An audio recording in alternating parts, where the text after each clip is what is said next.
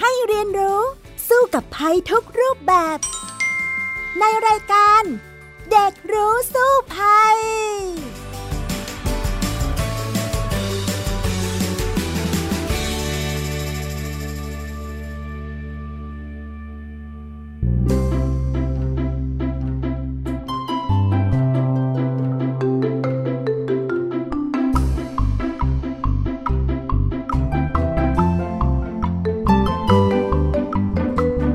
สดีค่ะ ต้อนรับคุณผู้ฟังเข้าสู่รายการเด็กรู้สู้ภัยนะคะ ดิฉันดารินกำเนิดรัฐค่ะ วันนี้มาพร้อมกันกับน้องเอริกชานุวัฒน์ตั้งมนัทวงศ์ค่ะ สวัสดีค่ะเอริก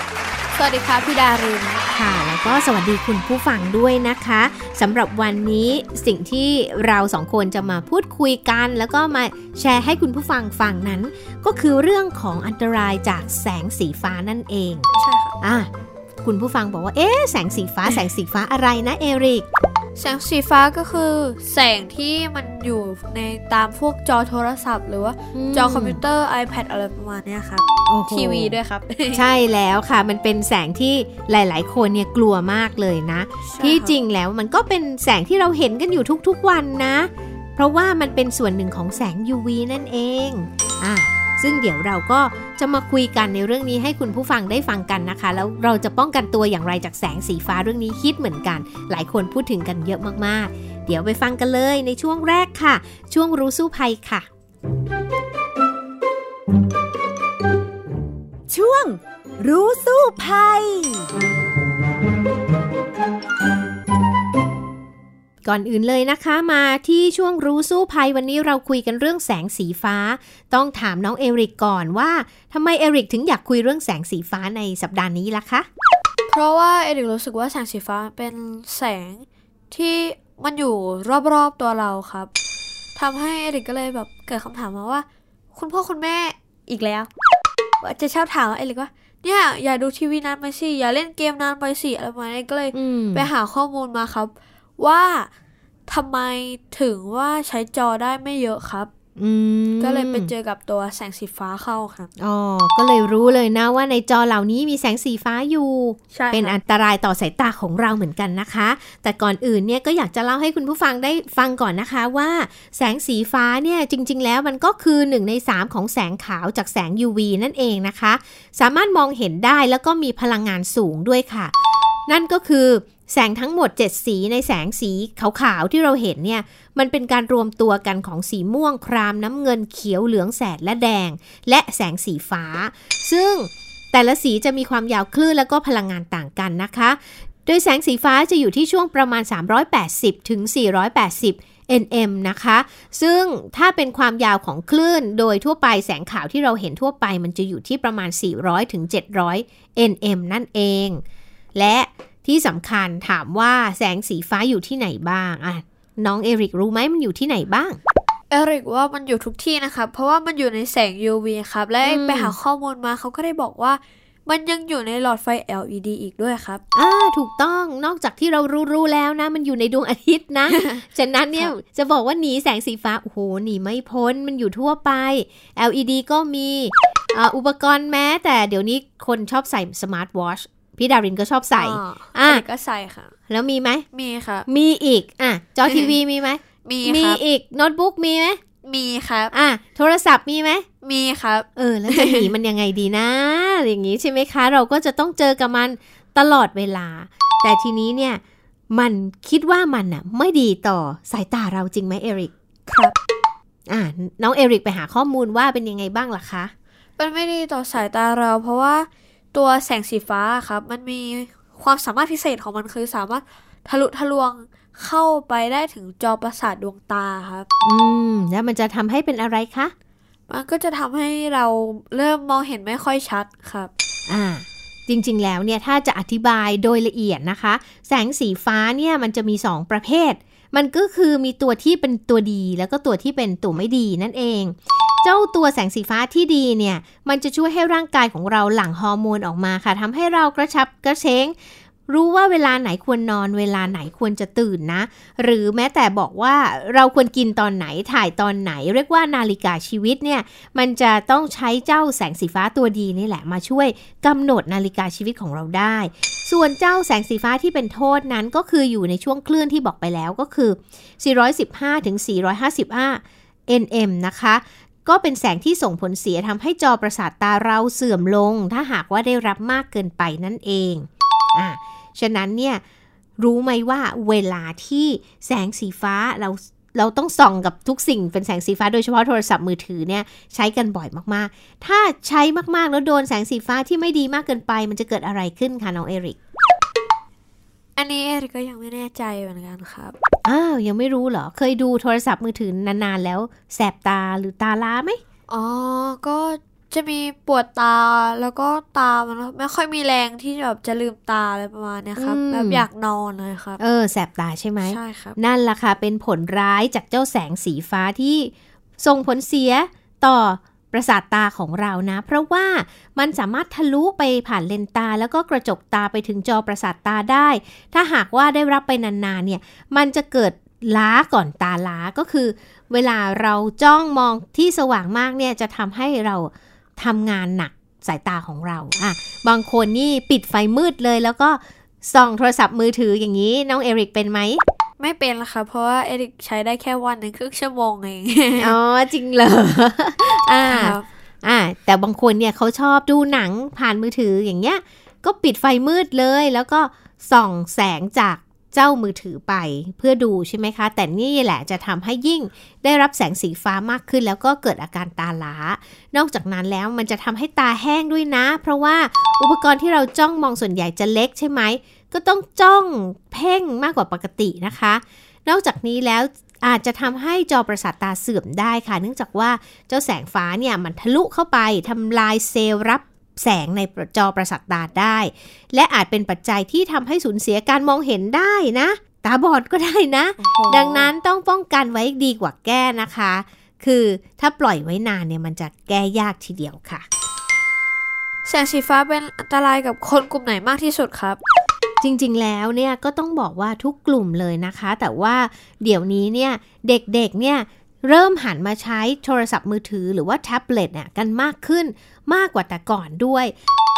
แล้วลองสังเกตดูสิคะเวลาที่เราส่องโทรศัพท์มือถือหรือแท็บเล็ตนั้น มันจะมาอยู่ใกล้หน้าของเรามากกว่า เวลาที่เราดูจอโทรทัศน์ซิอีกฉะนั้นเนี่ยสมัยก่อนเนี่ยคุณพ่อคุณแม่ก็มักจะบอกลูกๆว่า โอ้ยดูทีวีให้มันห่างๆหน่อยเดี๋ยวจะมีปัญหาแสงสีฟ้าใช่ไหม แต่ตอนนี้มันก็เหมือนกับว่าจอทีวีเราเล็กลง เรามาส่องอยู่ใกล้หน้าเรามากขึ้น ใกล้ตาเรามากขึ้น ดังนั้นเนี่ยกลุ่มเด็กแล้วก็วัยรุ่นเนี่ยก็ได้รับปัญหาจากการดูมือถือหรือแท็บเล็ตมากเกินไป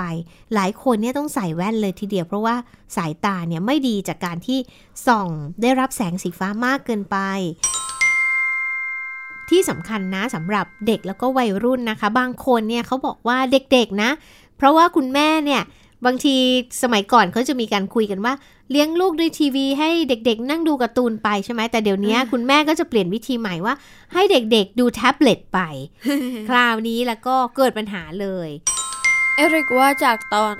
แรกนะครับที่เราดูจอใหญ่อืมๆมันก็ส่งผลเสียอยู่แล้ว แล้วพอเรามาดูจอเล็กๆอย่างเงี้ยครับ เอริกอยากรู้อีกว่ามันจะส่งผลต่างกันไหมครับ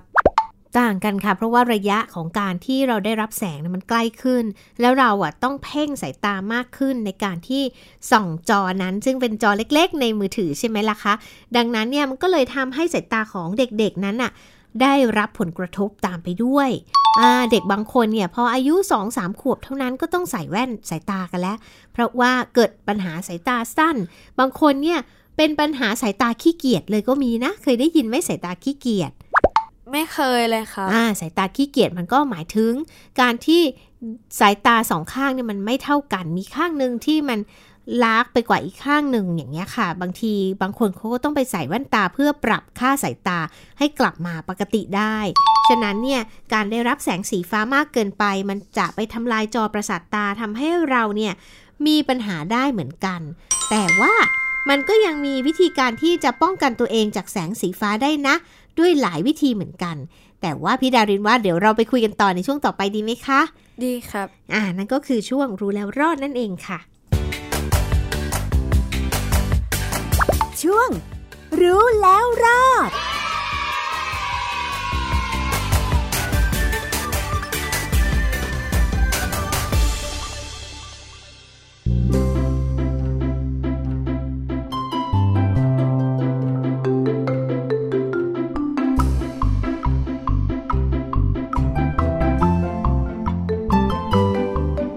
มาถึงช่วงรู้แล้วรอดแล้วนะคะ จากที่เราคุยกันว่าแสงสีฟ้าเนี่ยมันอยู่รอบตัวเรา แล้วก็มีอันตรายมากเลยทีเดียว ให้เอริกมาเดาบ้างว่า ตอนนี้เนี่ยถ้าหากว่าเราจะป้องกันตัวจากเจ้าแสงสีฟ้าเนี่ยเรามีวิธีไหนที่จะทำได้บ้างล่ะคะเอริกว่าอย่างหนึ่งเลยนะครับ สิ่งนี้เอริกก็ทำอยู่ตลอดเวลาเลยคือ เปิดโหมด ตัวกรองแสงสีฟ้าครับ ในโทรศัพท์มือถือหรือในอืมแท็บเล็ตเนี่ยครับค่ะ แต่ว่าบางทีถ้าเกิดเป็นทีวีอะครับมันจะไม่มีโหมดนี้ให้เปิดใช่ไหมคะตัวเอริกเองเอริกก็จะใช้เป็นนั่งห่างๆเอามากกว่าครับเป็นวิธีนั่งห่างๆมากกว่าครับอืมค่ะ บางคนนี่เขาอาจจะไม่รู้นะว่าจะไปเปิดโหมด ป้องกันแสงสีฟ้าได้อย่างไรในมือถือเนี่ยมันต้องไปกดตรงไหนล่ะคะน้องเอริกก็ จริงๆ มันมีให้เราตอนที่เราปาดลงมาที่โทรศัพท์อะครับมันก็จะขึ้นให้เราเลยหรือ ถ้าเกิดสำหรับบางคนไม่มีนะครับเราก็ไปดูได้ในโหมดตั้งค่านะครับ อืม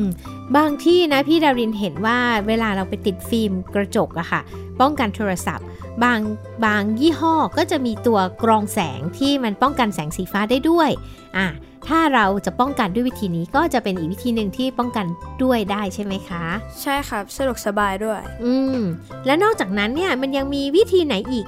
นะที่จะป้องกันเจ้าแสงสีฟ้าได้คะก็จะมีวิธีที่วิธีที่หนึ่งเลยคือเราบางทีเราอาจจะแบบใช้โทรศัพท์จำกัดเวลาว่า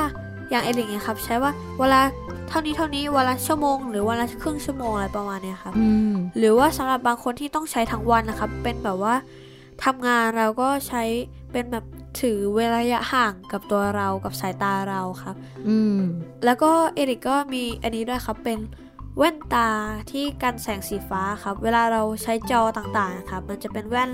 เวลาเราใส่เราจะเห็นแบบว่าทุกอย่างเป็นสีเหลืองๆนิดนึงอะครับ อืม ก็เป็นแว่นกรองแสงนะคะ ซึ่งเขาบอกกันว่านะคะว่าเจ้าแว่นกรองแสงหรือว่าเลนส์ตัดแสงสีฟ้า หรือว่าเลนส์ป้องกันแสงสีฟ้าเนี่ย มันสามารถช่วยป้องกันดวงตาได้นะ ไม่ว่าจะเป็นที่ร่มหรือกลางแจ้งค่ะ เพราะว่ามันสามารถกรองเจ้าแสงสีฟ้าเนี่ยให้มันสะท้อนเข้าสู่สายตาเราได้ดียิ่งขึ้นนะคะ ซึ่งตอนนี้เจ้าเลนส์ที่ป้องกันดวงตาของเราที่เป็นการแสงสีฟ้าเนี่ยมันก็มีอยู่หลายแบบหลายยี่ห้อเหมือนกันนะ โดยแบบแรกเนี่ยรู้ไหมว่ามันจะมีนวัตกรรมที่ชื่อว่า Blue UV Capture เป็นนวัตกรรมใหม่นะคะ ในการป้องกันดวงตาจากแสงสีน้ำเงิน หรือว่าแสงสีฟ้าที่อันตราย โดยที่มันจะมีลักษณะดูซับคลื่นแสงที่เป็นอันตรายในวัสดุเนื้อเลนเลย ดังนั้นเนี่ยเวลาเรามองเนี่ยมันจะไม่เห็นเป็นเหลืองๆนะ มันจะเห็นเป็นใสๆค่ะ แล้วก็ไม่ทำให้มองเห็นสีผิดเพี้ยนไปพี่ดารินเนี่ยใช้ตัวนี้อยู่เหมือนกัน ในในตอนที่ไปตัดแว่นนะเพราะว่าเราก็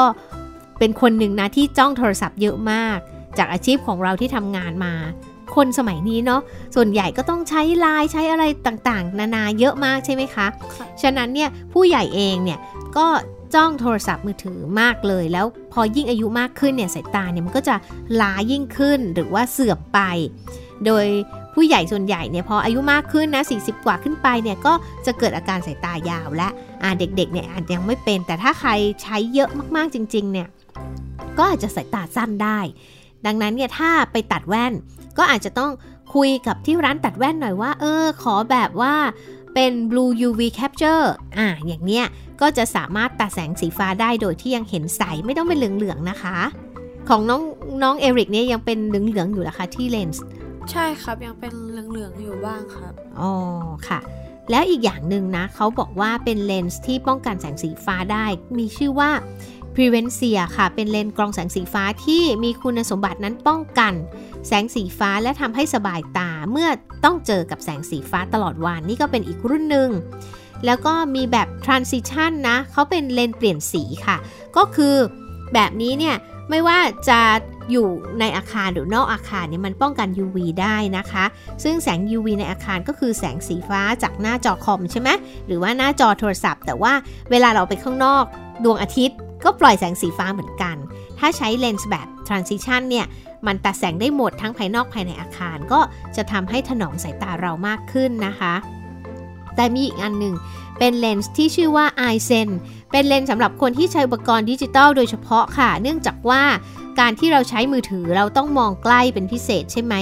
ฉะนั้นเนี่ยเจ้าแสงสีฟ้ามันก็เลยเข้าตาเราได้มากขึ้น ทีนี้เนี่ยคุณสมบัติของไอไอเซนเนี่ยนะมันจะทำให้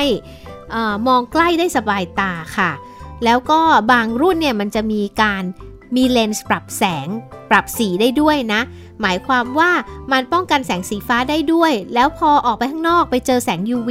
มันก็จะเปลี่ยนสีเข้มขึ้น อ่าอย่างเนี้ยพี่ดารินก็ใช้อยู่นะเวลา มันคล้ายๆแว่นกันแดดมันก็จะแบบสีของเลนส์เนี่ยมันจะเขาเรียกว่าเลนส์ออโต้ถ้าตามท้องตลาดทั่วไป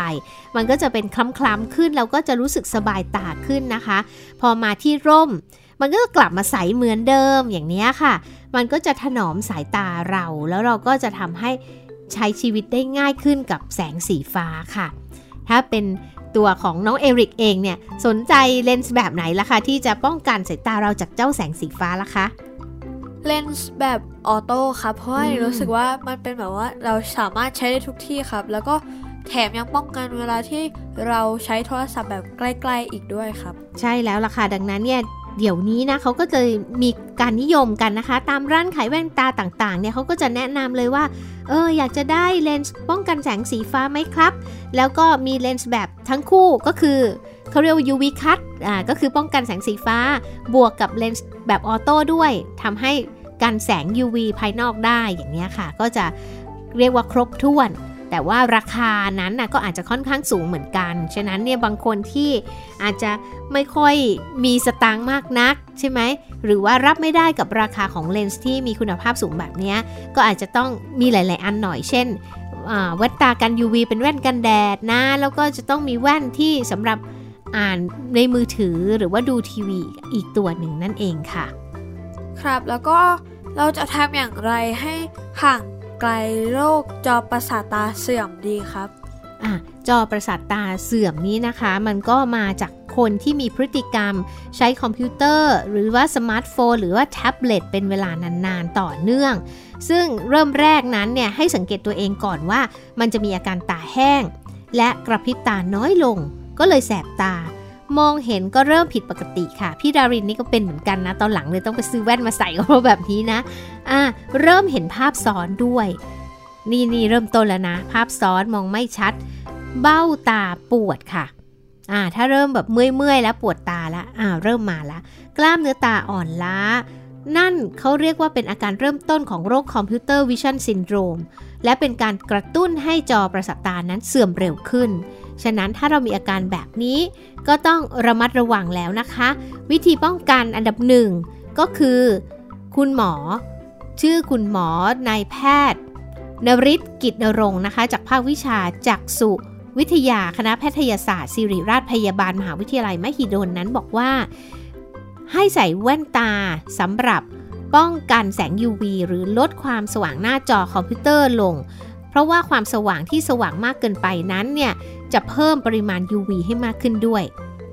แล้วอีกทางเลือกหนึ่งก็คือ ติดฟิล์มที่หน้าจออุปกรณ์คอม หรือว่ามือถือของเราหรือว่าแท็บเล็ตของเรานะคะ เป็นฟิล์มป้องกันแสงที่พี่ดารินบอกไปแต่ต้น มันจะชื่อว่า UV 400 หรือว่า UV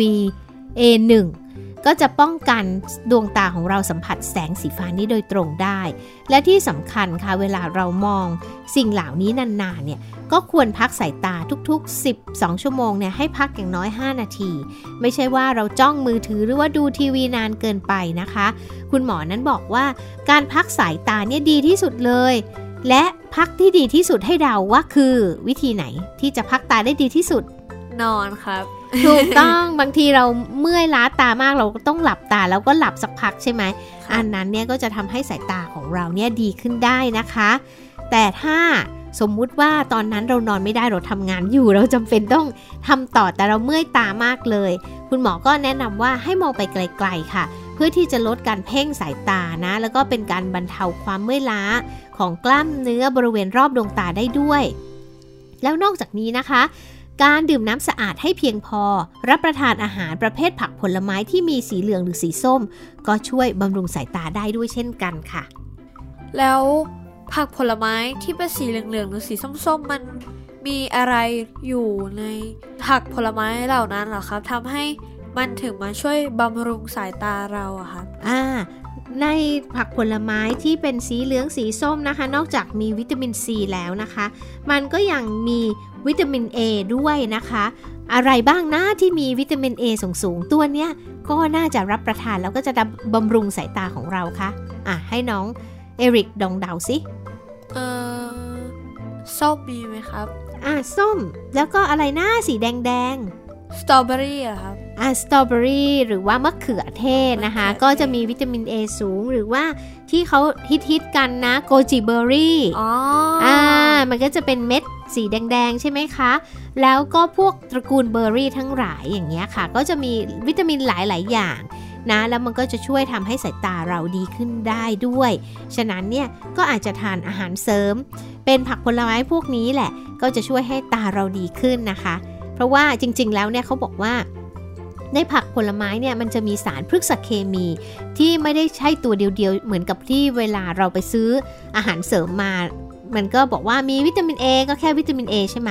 แต่ในการทานผักผลไม้จริงๆเนี่ย มันจะมีหลากหลายสิ่งที่อยู่ในนั้นนะซึ่งเป็นประโยชน์ต่อร่างกาย แล้วเราทานเข้าไป มันก็จะสามารถบำรุงร่างกายของเราเนี่ยให้แข็งแรงขึ้นได้ อย่างนี้เราก็ควรหาผักผลไม้ จริง ๆ มาทานดีกว่าเราไปซื้ออาหารเสริมกันดีกว่าใช่ไหมครับ ใช่แล้วล่ะค่ะ อันเนี้ยแนะนำเลยทีเดียวนะคะ ก็มี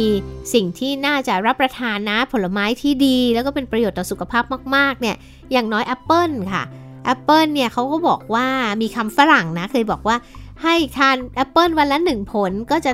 ทำให้เราห่างไกลจากคุณหมอไปได้ อะไรแบบนี้นะ ถ้าไม่อยากหาคุณหมอบ่อยๆ ก็ทานแอปเปิลวันละหนึ่งผล แต่ว่านี้เป็นข้อมูลของฝรั่ง เขาใช่ไหมบ้านเราผัดผลไม้อะไรนะที่มันจะถูกๆ ราคาไม่แพง ก็มีหลายอย่าง พี่ดารินว่าเยอะกับฝรั่งซะอีก อย่างใช่ครับเช่น อะไรบ้างล่ะที่จะเป็นประโยชน์กับร่างกายและสายตาของเรา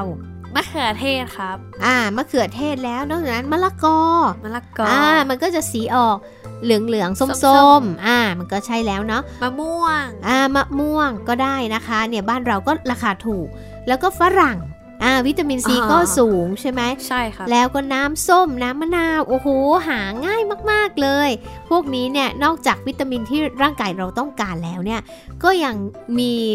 ส่วนผสมของสารเคมีหลายอย่างที่จะทำให้ร่างกายเราแข็งแรงรวมทั้งสายตาเราแข็งแรงได้ด้วย นอกจากเรื่องของผักผลไม้ที่เราควรรับประทานแล้วนะคะ น้องเอริกพี่ดารินว่าเรานั้นก็ควรที่จะ ทานสิ่งที่มีประโยชน์ให้หลาย ๆ อย่างนะอ่าแล้วมันก็จะทำให้เกิดสมดุลในร่างกายก็จะแข็งแรงได้ แต่ที่สำคัญค่ะคุณหมอเนี่ยบอกมาด้วยนะ เป็นข้อมูลที่น่าตกใจ น้องเอริกรู้ไหมว่าคนไทยปัจจุบันเนี่ยมีโรคตามากแค่ไหน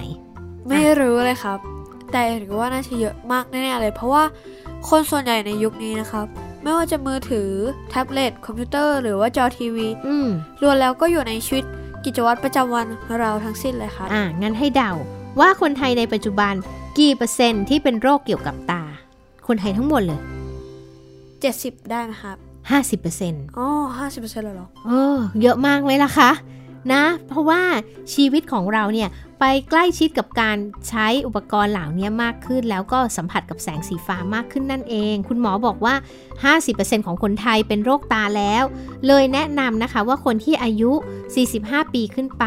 ให้ไปตรวจสุขภาพตาทุก ๆ 1-2 ปีค่ะ เพราะว่ามันจะมีโรคตามมา